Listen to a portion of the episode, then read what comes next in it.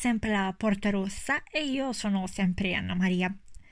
In questo episodio ti accompagnerò alla scoperta di un ambito estetico abbastanza complesso da spiegare, ma divertentissimo, per quanto da brividi. Sicuramente ti è capitato di vedere al telegiornale quando fanno i servizi sulle nuove scoperte tecnologiche, tutti quegli avanzatissimi modelli di androidi intelligenze artificiali in corpi antropomorfi, insomma, quei robot umanoidi che parlano, sorridono, giocano a tennis e che secondo le case di produzione dovrebbero iniziare a vivere tra di noi tra poco. Io non so te, ma io quando li vedo, sia quelli tra virgolette umani, sia quelli a quattro zampe, mi vengono i brividi. Madonna, te li ricordi i video del primo lockdown in Cina con i robot a quattro zampe tipo cani che andavano in giro a boh controllare che non ci fosse nessuno o con lo sparo igienizzante boh non, non ricordo cosa facevano ma erano terrificanti quelli e tutti quegli androidi che intavolano conversazioni, hanno reazioni umane, a me fanno venire gli incubi. A te? Questa sensazione di repulsione che proviamo rientra nell'ambito della cosiddetta Uncanny Valley, nel primo episodio, quando abbiamo parlato delle strategie dello spavento, abbiamo fatto accenno al perturbante, se ricordi. La definizione che ti avevo lasciato era molto superficiale. Ti avevo lasciato con solo la descrizione di una sensazione di repulsione dovuta a qualcosa che non ci sembra del tutto corretto, che sembra avere qualcosa che non va, nonostante al primo sguardo sembri perfettamente normale nella pagina Instagram, che se non segui ancora devi correre a seguire subito, subitissimo, avevo provato a lasciare esempi grafici tratti da film per ogni tipologia di spavento. E per il perturbante scelse un frame di Rabbits di David Lynch, una serie di cortometraggi assurdi e misteriosi, tipici nello stile di Lynch, con protagonista una famiglia di conigli antropomorfi o meglio, delle marionette animatronics con sembianze di conigli ma con atteggiamenti e abiti umani. Non è la prima volta che noi vediamo animali antropomorfi. Pensa a Robin Hood della Disney, ad esempio. Ma Rabbids, della durata complessiva di 50 minuti, ci lascia una sensazione strana, non solo per la trama su cui possiamo fare solo teorie al riguardo, ma proprio per l'aspetto dei nostri protagonisti. Padre, madre e figlia coniglio indossano abiti classici umani, un bel vestito, una giacca e cravatta e svolgono attività per noi normali, come entrare e uscire di casa, rispondere al telefono, portare una torta in tavola, ma con movimenti meccanici, burattineschi. E te sei lì che li guardi, che già non ci capisci niente di cosa stai vedendo, perché credimi, Rabbids è come ogni prodotto di Lynch, ma all'ennesima potenza. Poi vedi prosti conigli vestiti da persone normali, con voci umane impostate, neanche na- naturali, e ti fanno impressione. Impressione, ti dico, perché il tuo cervello non registra l'insieme del tutto. Te vedi conigli e dici, ok, sono conigli, ci sta, bellini conigli vedi i vestiti e le azioni e dici, beh, si vestono normali come me e la mia famiglia, fanno le cose che facciamo tutti, ma nell'insieme non ti torna. Sono cose che riesci a riconoscere, ma stridono perché non sono esattamente come dovrebbero essere. Quello è il perturbante. E prova a indovinare chi, fra tutti i filosofi, ha scritto proprio un saggio intitolato Il perturbante è lui o non è lui? Ma certo che è lui. Sigmund Freud, Sigmundino nostro, incasella il perturbante come una categoria dell'angoscia e dell'orrore e nella sua opera va alla ricerca del significato del termine. In tedesco, das Unheimlich, e delle situazioni che provocano in noi questa sensazione. Letteralmente, il termine unheimlich è il contrario di heimlich, Heimlich deriva da Heim, cioè casa, e significa appunto confortevole, qualcosa di familiare. Il contrario, quindi, perturbante, va a indicare tutto quello che non è familiare, non è di casa. In italiano noi non abbiamo un termine preciso come unheimlich, ci affidiamo ad aggettivi come ambiguo, sinistro, inquietante. Però lo senti, no, non è preciso. Oh, i tedeschi ce l'hanno sempre le parole giuste per tutto. Torniamo però a noi. Dall'etimologia del termine analizzata da Freud deduciamo quindi che il perturbante è una sensazione di angoscia provocata da qualcosa che dovrebbe far parte della nostra cerchia di conoscenze, di ciò che ci è molto familiare, ma non lo è. Un esempio classico è la paura che molte persone hanno delle bambole o dei pupazzi da ventriloquo. Hanno l'aspetto di bambini e i bambini, almeno quelli non posseduti dal demonio, non fanno paura, ma le bambole stanno lì congelate nella stessa posizione, con gli occhi fissi, a volte con un trucco o abiti esagerati che su un bambino vero non desterebbero impressione, insomma nessuno scappa quando vede i bimbi in giro per carnevale o Halloween, ma è proprio la loro immobilità e le loro dimensioni anomale che ci creano una sensazione di inquietudine. Assomigliano a bambini ma non lo sono. Freud spiega dunque che il perturbante nasce da un tentativo di imitazione. È presente quando su internet a volte ci sono quelle gallerie di immagini di VIP e di personaggi storici che si assomigliano incredibilmente? Tutta quella storia tipo dei sosia, dei doppelganger. Cosa diciamo quando vediamo l'esatta somiglianza fra quelle due persone che però sappiamo essere distinte? Fa impressione da quanto sono uguali fa impressione. E che là è perturbante. Poi qui Freud attacca i suoi pipponi sui traumi infantili dovuti alla madre quando si sbagli, ma a noi purtroppo non interessa. A noi interessava capire il significato di perturbante prima di andare a vedere cos'è l'Uncanny Valley. E ora te non puoi sentirmi, ma sto strusciando le mani perché mi diverto troppo a parlarne qualcuno, qualche genio dell'internet, ha fatto un grafico semplice semplice per spiegare l'Uncanny Valley e io te lo posterò sul blog insieme allo script così puoi vederlo. Io intanto te lo descrivo, così iniziamo a capire di che cosa stiamo parlando. Allora, te immagina un tostapane. L'hai presente un tostapane, no? Ok. Fagli gli occhi alla bocca. Fatto? Fatto. Immagina il tostapane con gli occhi alla bocca tipo in 3D, come nei cartoni della Pixar. Facciamo un passo avanti. Hai mai visto Shark Tale? Quel capolavoro di cartone animato con i pesci doppiati da praticamente tutta Hollywood? Se non ce l'hai presente, vai a vedere delle immagini. I pesci erano disegnati con alcune caratteristiche simili alle sembianze dei doppiatori. C'era uno squalo col neo sulla guancia di Robert De Niro, doppiato da Robert De Niro, ad esempio. Ecco, applica questo concetto al nostro tostapane. Ok? Facciamo finta che il nostro tostapane abbia la mascella di Marlon Brando nel padrino. Poi immagina Marlon Brando.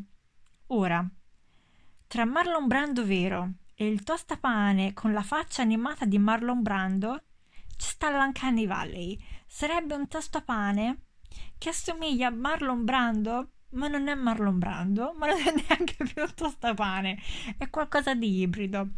È inquietante perché assomiglia a qualcosa che noi conosciamo ma non lo è. Questo grafico con l'esempio di tostapane di Marlon Brando è uno dei più usati per spiegare il concetto. Ma chi ne ha parlato la prima volta? Il primo che ha parlato della zona perturbante come la intendiamo noi oggi è stato lo studioso di robotica giapponese Masahiro Mori. Già negli anni 70 Mori teorizzò che esiste un livello di somiglianza realistica di qualcosa di non umano all'essere umano che smette di essere piacevole ma diventa terrificante. Lui stesso creò un grafico, che come l'altro ti posterò nel blog, un attimo più scientifico, e complesso di quello del baby tostapane carino e diventa Marlon Brando, ma te lo riassumo brevemente così. La scissa cresce o si abbassa a seconda di quanto noi troviamo piacevole la somiglianza di tali oggetti con l'essere umano. Si alza ad esempio con eh, i burattini del teatro giapponese o con le protesi degli arti e si abbassa terribilmente davanti agli zombie e ai cadaveri. Poi ci sta la zona perturbante, in cui troviamo gli androidi che si muovono e parlano come noi. Hanno reazioni simili alle nostre, sono incredibilmente identici a noi, ma i loro movimenti non sono fluidi, la loro voce è sintetica, come è sintetica la loro pelle quando si muove è come Cicciobello Bua, non tutto il cantiere di muscoli che noi mettiamo in movimento per fare un sorriso. E ora che abbiamo capito cos'è l'Uncanny Valley, tuffiamoci negli esempi del mondo del cinema. Ti ricordi quando tipo nel 2010 ci fu tutto quel filone di found footage copia e incolla in cui troupe televisive credibili come quella di Mistero si avventuravano in manicomi abbandonati, ospedali infestati, eccetera, tipo ESP fenomeni paranormali. O ne usciva uno alla settimana, eh, di quelli. Puntualmente il boss finale era sempre un paziente mostro alto 3 metri con le braccia e le gambe lunghissime, la faccia pure lunghissima, che urlava e si muoveva tutto tarantolato. Sempre. A parte il jumpscare telefonatissimo, quei soggetti ci fanno paura perché si aggirano nella zona perturbante. Sono umani, o forse lo erano, comunque hanno l'aspetto umano, ma non del tutto mi viene in mente Esp, che poi il titolo originale era Grave Encounters. Poi The Taking of Deborah Logan, ad esempio. Il cinema horror ha sempre giocato tantissimo con l'Uncanny Valley perché funziona. Abbiamo visto che proprio fisicamente siamo predisposti a reagire davanti a qualcosa che ci disturba. Ah, a proposito, lo senti? Oh, arriva!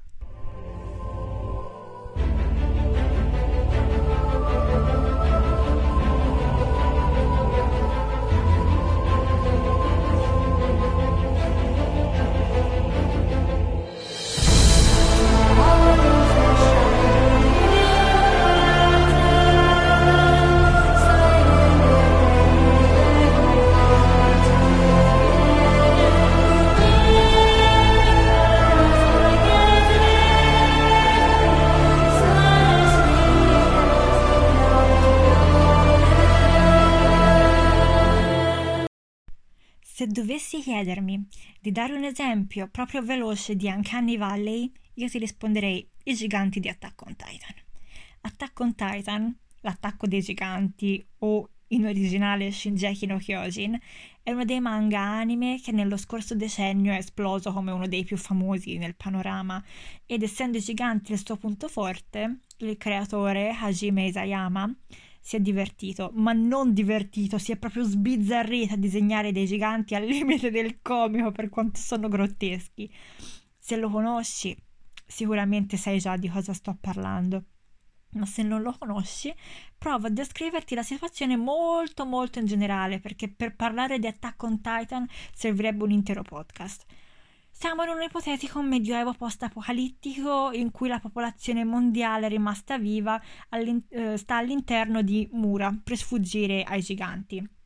Questi giganti vanno dai 2 metri a più di 50 metri di altezza e hanno caratteristiche fisiche assurde, grottesche, comiche, proprio perturbanti hanno pancione, gambette minuscole o corpi piccini piccini con testone giganti e gli occhioni sbarellati fuori dalle orbite, sorrisoni a 32 denti stampati in faccia senza motivo e la maggior parte di loro ha proprio la faccia rincoglionita. E quando partono all'attacco iniziano a correre in modo sbarellatissimo con le finger guns o fanno tipo la Naruto run con queste facce rimbambite e ti fanno riderissimo ma allo stesso tempo ti fanno proprio schifo perché lo vedi che sono disegnati proprio verosimili a delle persone. Isayama ha ammesso di aver disegnato dei giganti con fattezze di persone reali che conosce, tipo i suoi amici che gli hanno chiesto Ehi bro, mi disegni un gigante scemo per me Attack on Titan è proprio l'emblema dell'Uncanny Valley. I giganti sono proprio antropomorfi, con pure il viso umanissimo, ma le proporzioni sono sbagliate. E hanno proprio quel quid che ti fa dire no, no, che schifo. C'è stato poi un periodo, almeno non da noi, perché figuriamoci, in cui nelle pubblicità era pieno di soggetti inquietanti. La più famosa fu una pubblicità del 1999 per la PlayStation, in cui la protagonista era una ragazza da uno spiccato accento scozzese che teneva un monologo per convincerti a comprare la console. Te lo faccio sentire. Let me tell you what bugs me about human endeavour. I've never been the human in question. Have you? Mankind went to the moon. I don't even know where Grimsby is. Forget progress by proxy. Land on your own moon. It's no longer about what they can achieve out there in your behalf, but what we can experience up here in our own time. It's called mental wealth.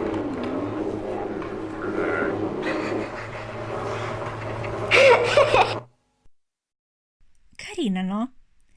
E se ti dicessi che la ragazza di questa pubblicità aveva braccia e gambe lunghissime e sottilissime, una testa abnorme e gli occhi allungati fino quasi ai lati della testa? La chiamarono Alien Girl proprio per le sue sembianze eh, che assomigliavano a quelle più di un extraterrestre ed è uno dei casi di Uncanny Valley più popolari. Ti ho inserito una sua foto nel blog, ma puoi riconoscerla già nella copertina dell'episodio, con le sue treccine e il suo sguardo terrificante.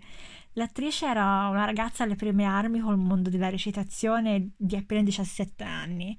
Neanche lei sapeva cosa la tecnologia avrebbe fatto al suo volto e come l'avrebbe deformata. La pubblicità riscosse talmente tanto successo, positivo o negativo che dir si voglia, che proprio Sua Santità David Lynch decise di girare un cortometraggio commerciale sempre per la Sony ispirato a quella um, Alien Girl. E chi se no. Abbiamo aperto l'episodio proprio con un episodio perturbante di Lynch. E per restare sul classico non possiamo non citare il primissimo esempio di Uncanny Valley della storia del cinema e della letteratura pensaci un attimo. Chi assomiglia moltissimo ad un essere umano? Perché tecnicamente è umano, ma allo stesso tempo è spaventoso perché non è del tutto umano? Il mostro di Frankenstein, esatto. Il mostro di Frankenstein è un esempio perfetto per spiegare la zona perturbante. Abbiamo una creatura al 100% antropomorfa, le cui parti anatomiche sono umane ma nell'insieme, per quanto sia vicino alla perfezione data da un corpo umano, è comunque un, un mostro. Una bellissima analisi del mostro di Frankenstein e dei suoi significati antropologici la puoi trovare nel podcast di Mostro Umana, che ti consiglio se ami la letteratura gotica. Noi restiamo invece nell'ambito del cinema, ovviamente, e di Frankenstein e dell'importanza della sua rappresentazione nel primo cinema sonoro possiamo leggere nel libro Uncanny Bodies di Robert Spadoni. Spadoni ci racconta che all'uscita del primo film di Frankenstein nel 1931, la fortuna della pellicola fu dettata proprio dalla fascinazione e il terrore che il mostro impressionato da Boris Karloff incuteva nel pubblico ci racconta di come i cinema fossero tappezzati dell'immagine del mostro e che prima della proiezione venisse proiettata su schermo nero solo la faccia della creatura. Il pubblico era terrorizzato, ma allo stesso tempo provava pietà vedendo quest'uomo non uomo affogare accidentalmente la bambina nella famosa scena e combattere con questa sua condizione di umanità non umana. Spadoni azzarda pure un paragone per me azzeccatissimo. Lo slogan del film era Beware when you meet him face to face. Fai attenzione quando lo incontri faccia a faccia, per ricordarci che è proprio la faccia del mostro ad incuterci inquietudine. Lui paragona questa forza del viso del mostro di Frankenstein con quella della Monna Lisa di Leonardo, uno dei volti, se non il più enigmatico del mondo dell'arte, oggetto di cospirazioni da sempre. Spadoni poi si sofferma sull'importanza del movimento della creatura, non fluido come quello degli altri personaggi, artificiale dovuto all'elettricità che l'ha portato in vita. Quindi ritorna a quello che Masahiro Mori avrebbe poi scritto 40 anni dopo l'uscita di quel film, sugli androidi e i loro movimenti non naturali che destano terrore. E ai giapponesi piace questo concetto, eh? Tanto che molti critici ritengono che una delle scene più spaventose del cinema giapponese sia la scena dello spirito che cammina al rallentatore del film Pulse o in lingua originale Cairo. Vorrei concludere questo episodio ricordandoti che l'Uncanny Valley non funziona solo per qualcosa che vediamo, ma tocca anche il nostro apparato uditivo tutti quei suoni inquietanti delle cantilene con le vocine dei bambini che sentiamo magari nei film horror sono create proprio su frequenze che solleticano delle parti del nostro cervello che le riconoscono come qualcosa di sbagliato. C'è moltissima teoria sui suoni nel cinema horror, sull'importanza delle frequenze e delle dissonanze. Magari un giorno ne parliamo. Per ora ti lascio con questa cosa qui.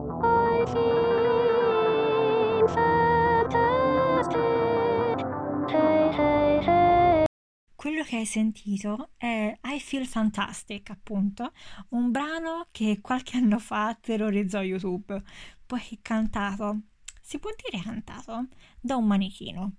E eh già. Tara the Android spuntò dal niente, come fanno sempre i video creepy su YouTube, e non è altro che un manichino vestito da donna, nor- normalissimo, con un maglioncino di lana, dei pantaloni e se ne sta lì in piedi, con il suo sguardo frizzato e la sua parrucca a caschetto biondo, mentre dalla sua scatola audio esce questo brano. Lo puoi trovare senza problemi su YouTube, è ancora uno dei video più famosi nel mondo del creepy ed è proprio un esempio dell'Uncanny Valley. Un manichino acconciato come una donna che canta con quella vocetta stridula e sintetica quasi a voler imitare un essere umano. Se ti dico che è inquietante mi devi credere.